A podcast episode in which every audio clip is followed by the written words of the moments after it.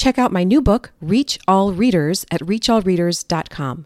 When you pre order, you'll get special access to my Science of Reading mini course. Learn more at reachallreaders.com. I recently had the privilege of doing an interview with Dr. Wendy Ferrone. She has been in education for 30 years and is just a wealth of information about what it means to teach reading right. I found Wendy when I watched a webinar about dyslexia that she gave for Voyager Sopris, and I was struck by how clear and concise she is, as well as her honesty about how she came to structure literacy from balanced literacy. So I'm sure you're going to get a lot out of today's episode, and we'll get started right after the intro.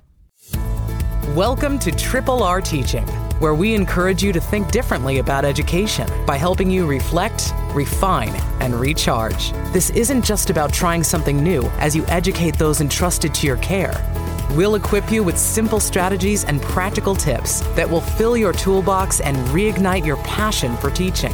It's time to reflect, refine, and recharge with your host, Anna Geiger. Hello, everyone. Today in our Balanced to Structured Literacy series, we're excited to welcome Dr. Wendy Ferrone. She has been in education for 30 years, including 12 years as a classroom teacher in various grades. She was a Title I reading specialist, an education consultant, and a national LETRS trainer, and she also has a PhD in reading. Welcome, Wendy.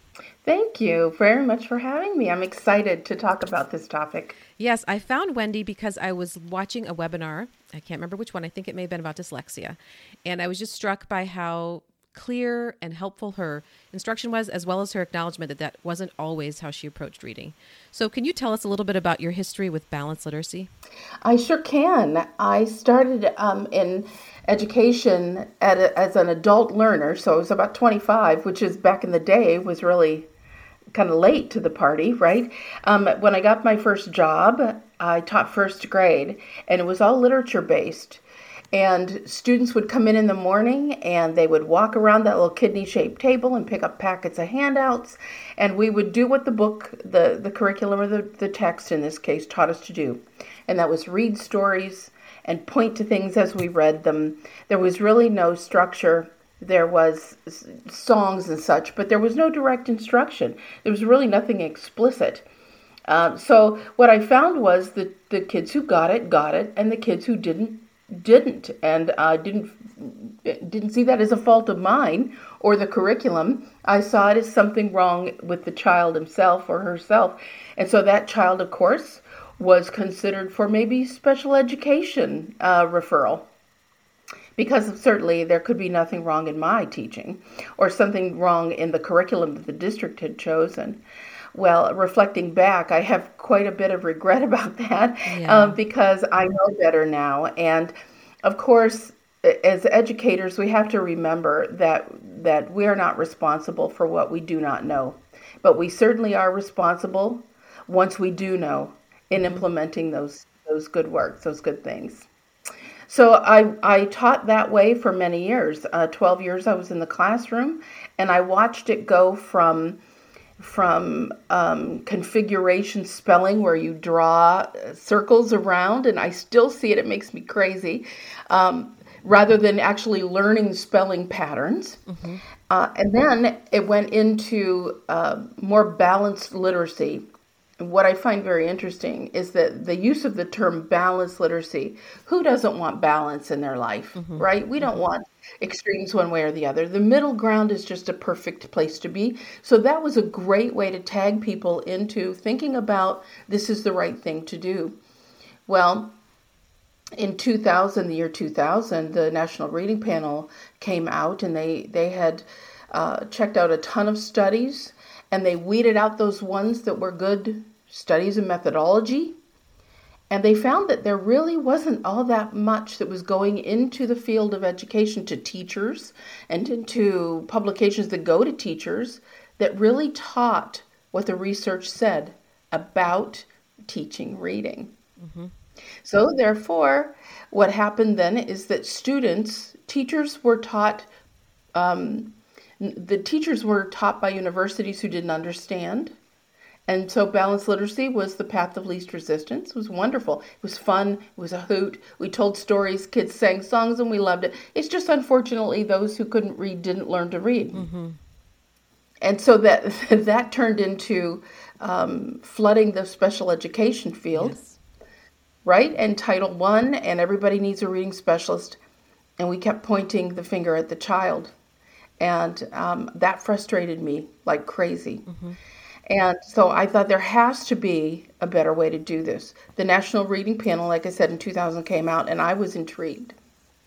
I kept thinking there is a better way. So I decided I had my bachelor's in elementary ed, my master's in reading, a reading specialist state um, through the state and a national certification. And I thought, well, maybe the answer lies in the doctoral level. Maybe that's where it is. and I went all the way through a PhD in reading, and I realized that it's not there either. Well, a whole lot of money spent later, and I was really no better off than I was in teaching a kid how to read. Yeah. Completely frustrating. Where do you go once you've got a doctorate? I mean, Yeah. isn't that the top of the ladder? Well, part of the work that I was doing was working for a Department of Ed in the Bureau of Special Education. And I was a, a training and technical assistance consultant. And as part of that work, my director brought in LETRS training, which is language for teachers of reading and spelling, language essentials for teachers of reading and spelling, which is ironically spelled L E T R S. Mm-hmm. right? And, and now it is nationally and internationally known as the gold star level l- learning experience for teachers in the science of reading. Mm-hmm. And I was given the gift of becoming certified as a, a trainer of LETRS. Life changing. Life changing because now I know why kids struggle as a reader. And I have enough knowledge around spelling systems, writing systems, decoding, and all of those phonology systems that I can truly teach a child how to read on the back of a napkin. Well, that's really cool. Mm-hmm. So you became you gained your understanding of the science of reading. Was that when you were an educational consultant? That's correct. So you That's correct. so you had to bring this information into schools I did. where teachers weren't always on board. Can you talk a little bit about that? Oh my, there's so many great stories around that. Most of it, you know, reflecting back, I think about nobody likes to be told that what they are doing is not the right way of doing it. Mm-hmm. There's a resistance there. So, as a consultant, you have to really be careful. When I would approach a resistant group, who have the yeah buts. You know, that sounds good, Wendy. Yeah, but in my district. So what I would have to do in my trainings and my my assistants work was to convince them that this isn't working for them and that what's happening now, they have a, a 50% uh, proficiency rate. Something's not wrong. It's not like, or something is wrong. It's not like they unloaded a bus in the front of the school and said, all kids who can't read, get in there. Mom and dad are sending the student with the understanding that these are professional educators. And they, even though it's tough and even though things get in the way, the variables are crazy, we can do this anyway. In spite of those, we can teach kids how to read.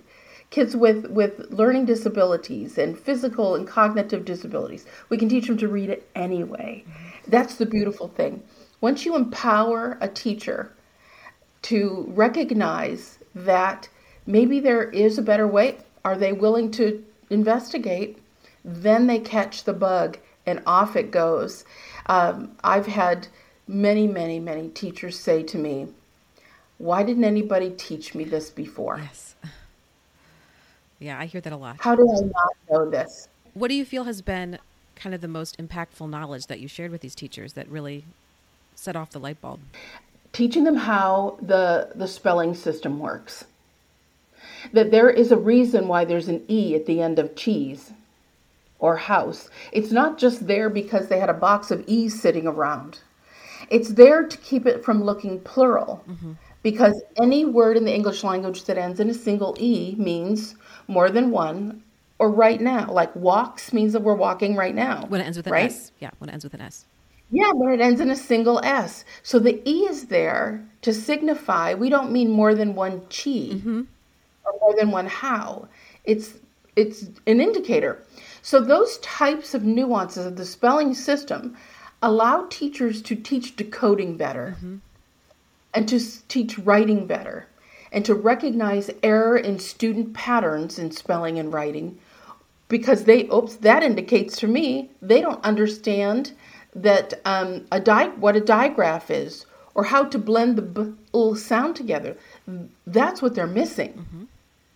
so it pinpoints us engages us directly with what the issue is instead of saying some broad term like he's below so he gets title mm-hmm. why is he below that's what i want to know and and when I was in teaching in balanced literacy and those types of things, it was really kind of hoping. Well, it sounds like he's reading kind of slow, and when I did a running record, this showed up. And mm-hmm. are you sure? Are you positive? Would you would you stand in front of an attorney and fight that argument? Yeah. I've had to do that. Mm-hmm. And when the time came, I thought, I no, I cannot. But now, put me in front of an attorney, and I'll eat his lunch because I know how to teach reading and I know the spelling system. And my passion is that every single teacher should know as much as I know about teaching reading. They have that, they should have that opportunity to know that much and have that much confidence. Well, am I correct that one of your passion projects is, is teaching about how to help kids with dyslexia? Well, that's true. Um, a lot of times, though, dyslexia is this term that they just give to a child um, because they haven't been taught well. Mm-hmm. And I caution folks about about that. It's become a buzzword, and that's a problem. If a child is not able to read, there's a reason why. Mm-hmm. And I don't care if they're dyslexic or not. We have to do our best to teach them how to read. That's how the world works. Is being literate. Mm-hmm. That's your key to to a good income. It's your key to a strong um, outlook on life. All of those things are based on your ability to communicate through print, mm-hmm. right? Mm-hmm. So, rather, very rarely do you have a child who is so severely dyslexic that they are not able to interact with print. Mm-hmm. Very rarely. But automatic sometimes people jump right to that conclusion. Oh, he has dyslexia, so we're going to put him over there and give him audio books. Mm-hmm. No, teach him how to read. Mm-hmm. Put a social studies book on audio until you teach him how to read. Mm-hmm. We want him to, to learn how to read. That's the goal. So, for somebody who maybe can't be LETRS trained at this time, but really wants to mm-hmm. learn the things that you're talking about, do you have some special mm-hmm. recommendations for them? I do. There's all kinds of books out there now. The the Reading League mm-hmm. um, um, has a ton of resources. The um, Middle States with under Tim Odegard, Middle State. I'm going to say this wrong. Middle Tennessee, Middle States, Tennessee University. Okay. Google Tim Odegard, and and he has a dyslexia center oh. and has a ton of resources there for students with dyslexia. Um, I would cons- I would offer that you look at the um, the dyslexia site. The International Reading Association is not the dyslexia site, right, by the way. Right. okay, we want to make that very clear because one is very embedded in science, and one is still has a foot on the dock of balanced literacy in the three cueing system. And we don't want to go there um, because there's just a ton of research in opposition of that approach. Mm-hmm. So we want we want to make sure that the Dyslexia Association is where we're looking. And a reminder for folks, though, is that just because it says the Dyslexia Association doesn't mean it's not good for everybody. Right right? So there's a ton of resources there. There's also um, the Reading League really has a a strong collection of linked resources. Yes. They're now with chapters all across the nation, state chapters. They have just done an incredible job. Um, colleagues of mine are engaged in that, uh, the founding of that, and what that has allowed them to do is to get a foothold, getting the research into classrooms and districts and state law rather than just screaming parents or screaming teachers. It's about the research. Yeah, and I can speak to all that. I have been a, a member of the International Reading Association for many years, mainly so I can get a hand on their journals. but it, it uh-huh. is hard. I wouldn't necessarily recommend it to someone who's just trying to learn mm-hmm. because you can have an author by someone, you can have an article by someone like Nell Duke or Timothy Shanahan, but then you can also have some articles mm-hmm. in the same issue that are very strongly balanced literacy. But I, I get the Reading League Journal and I love it. I love that I get a print copy so I can write in it. And I really trust that group. And also, they have just, if you ever watch a webinar with the Reading League, they have just such a gentle, kind way of communicating all of this. And yeah, they're amazing. Um, They surely are. My office where I used to work at, at um, PaTTAN, Pennsylvania Training and Technical Assistance Network, we worked very, very closely, and two of my colleagues um, are part of the Reading League, um, that, that group that brought it to Pennsylvania. So, Pennsylvania, if you look at the, it's P A T T A N dot net. Oh, If you look on their ton of researches Yeah. as well, they've got a very strong Facebook uh, presence. And there's a, we, because it's a state um, initiative, it's free.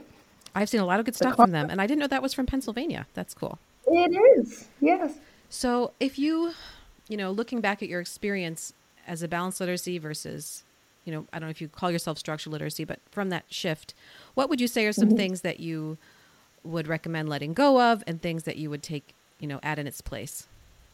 Sure. The the thing that that is a concern for me is the pick and choose method that teachers use. If you walk into a situation where you think you have the background very strongly, you've done it for years, and you th- and the curriculum is good, but you know this kid better. I'm doing air quotes. Mm-hmm. You know this kid enough to make a decision. My question is, show me the evidence that that's true. Mm-hmm. Show me the evidence. I appreciate that you've been in this a long time. But if, just like me, I didn't, I've been in education for a long time. It never struck me until I had LETRS training that some of the things I was doing was less effective or even misguided. And all of that was balanced literacy, uh, the literature approach, the pick and choose approach. Oh yes, short vowel issues. So we're going to play three games in a in a small group on short vowels and differentiating.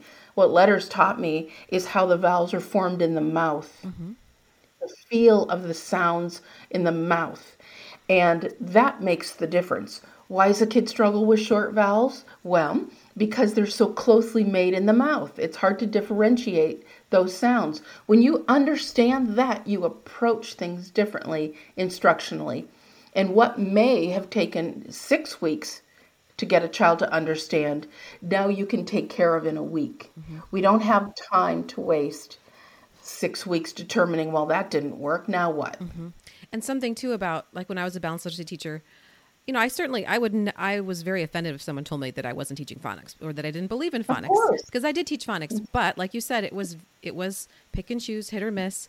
I didn't follow a scope and sequence that made sure I taught everything explicitly and systematically. And when you do that, you save a lot of you really save time because you don't have to figure out where the hole is. You're you're moving in a That's right. in a logical order.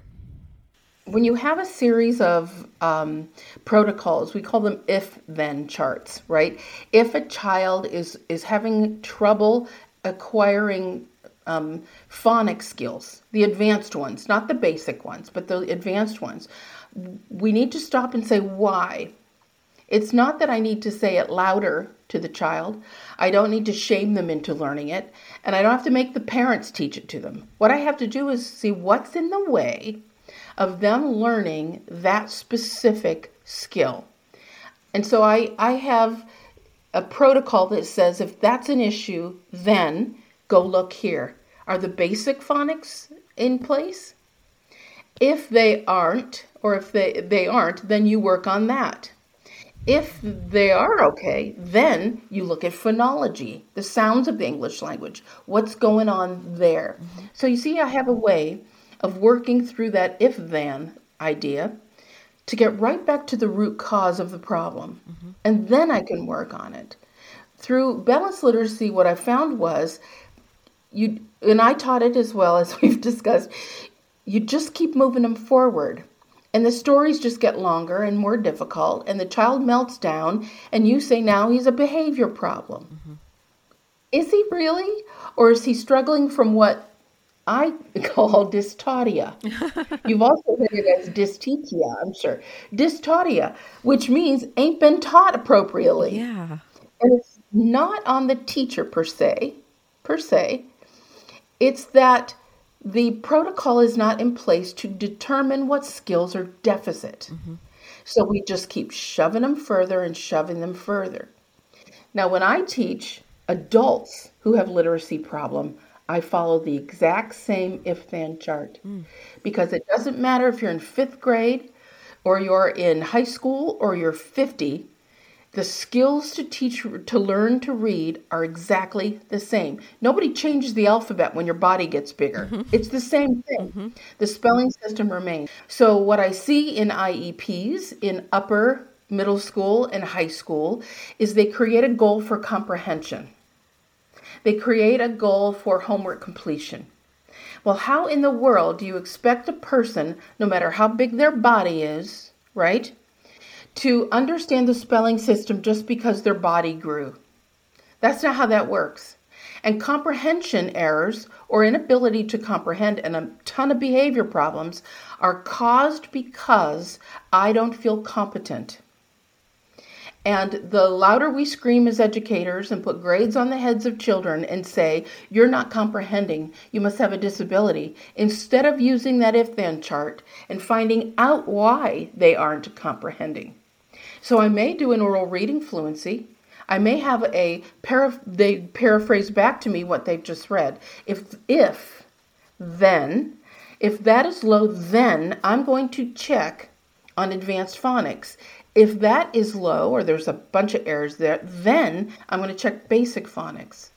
If that has holes, you see I'm fi- filling the holes all the way along. If that is low, then I'm going to check spelling. I'm going to do a writing sample and I'm going to check phonology. With all of that evidence and the knowledge that I have that I'm bringing to the table, that allows me to make a good decision about instruction for that student or that 50 year old person who I'm helping who struggled all their life acquiring reading. What's intriguing though is that when I have that student who is 50 years old, who is struggling and embarrassed, lived a life of embarrassment, looks at me and says, Why didn't anybody ever teach me this? My whole life I thought I was dumb. Mm-hmm. Now, think about that the impact that has on a person's life choices. Mm-hmm.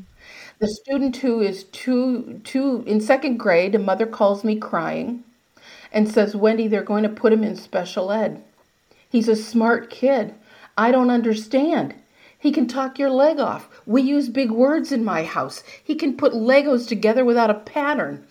Why would he be in special ed? And I said, well, reading is a special thing. It's not it's not a natural, it's acquired skill. Let's test him. And I walked through exactly those things that said, can he can he spell? Can he write? Does he know advanced decoding? Does he know all those things that a child is supposed to know? His phonology was fine, meaning he can recognize the sounds in the language. He can say the word cat and bring them out to the sounds k, at. With that ability, you can now say, this letter stands for what sound, represents what sound? C. Yes, in this word it does. A. What letter represents that sound? A. Okay, so we would do it that way. I did Elkonin boxes because this child was in second grade, and I told him how to separate those sounds, to put a box for each of those sounds. Now let's put the spelling pattern that goes in representing each of those sounds. And he looked at me like he was starstruck. And he said, Are you kidding me? He said, Dr. Ferron, if somebody would have taught me this, I wouldn't cry every night. I know. Life changing for me, life changing for his family. And now his, he sent me a picture of his spelling tests are taped to the front door of his house because he wants everybody to know how you can be a good speller.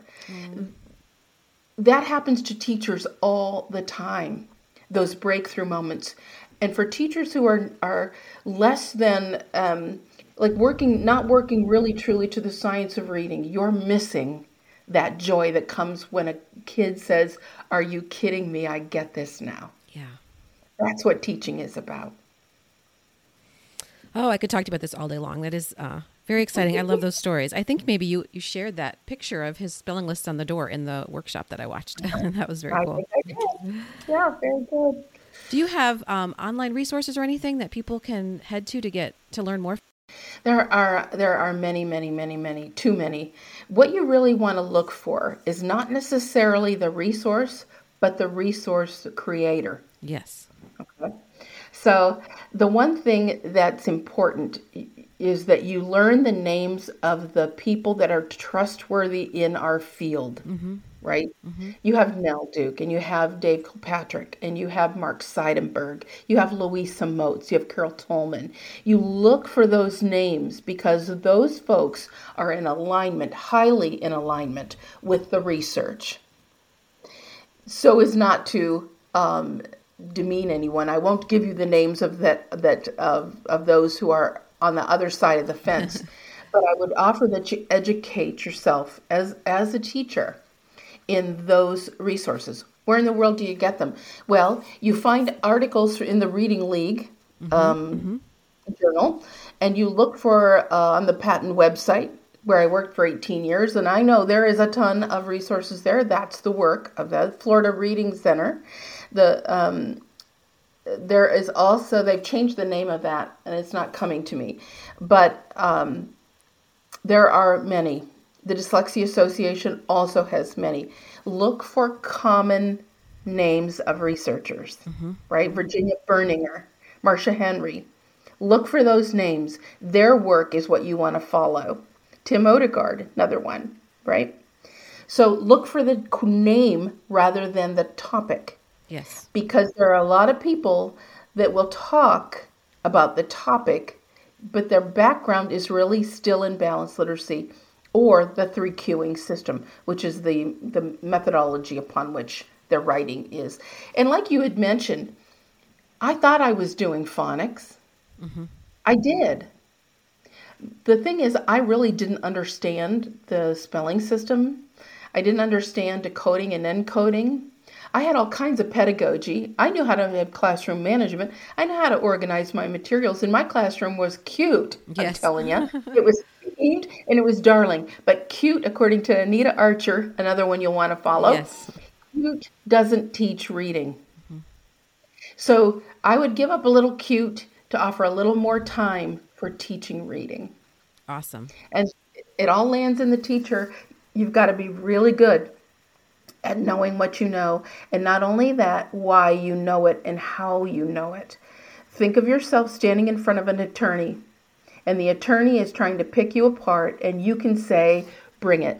Mm-hmm. Oh, I so got this. Let me teach you about phonology. Let me teach you why this spelling pattern is the way it is. That's teacher empowerment. Awesome. Awesome. Well, I'm going to do a hunt for any workshops that I can find that you've done that are available to anybody, and I'll put those in the show notes so people can learn more. And it was really a pleasure to talk with you. Thank you so much for joining us. It is my gift, and I and I really hope that teachers who are listening to this, parents who are listening to this, realize that there is an awful lot to learn. To give a little grace to people, a little wiggle room. But when we're in, going in the wrong direction, we need to turn that around and get in alignment with the science of reading. That's our goal as educators and as parents and um, people who love children. Thank you. You're welcome. Thank you so much for listening to this interview with Dr. Wendy Ferrone. You can find the show notes for this episode at themeasuredmom.com forward slash episode 89. Talk to you next week. That's all for this episode of Triple R Teaching. For more educational resources, visit Anna at her home base, themeasuredmom.com, and join our teaching community. We look forward to helping you reflect, refine, and recharge on the next episode of Triple R Teaching.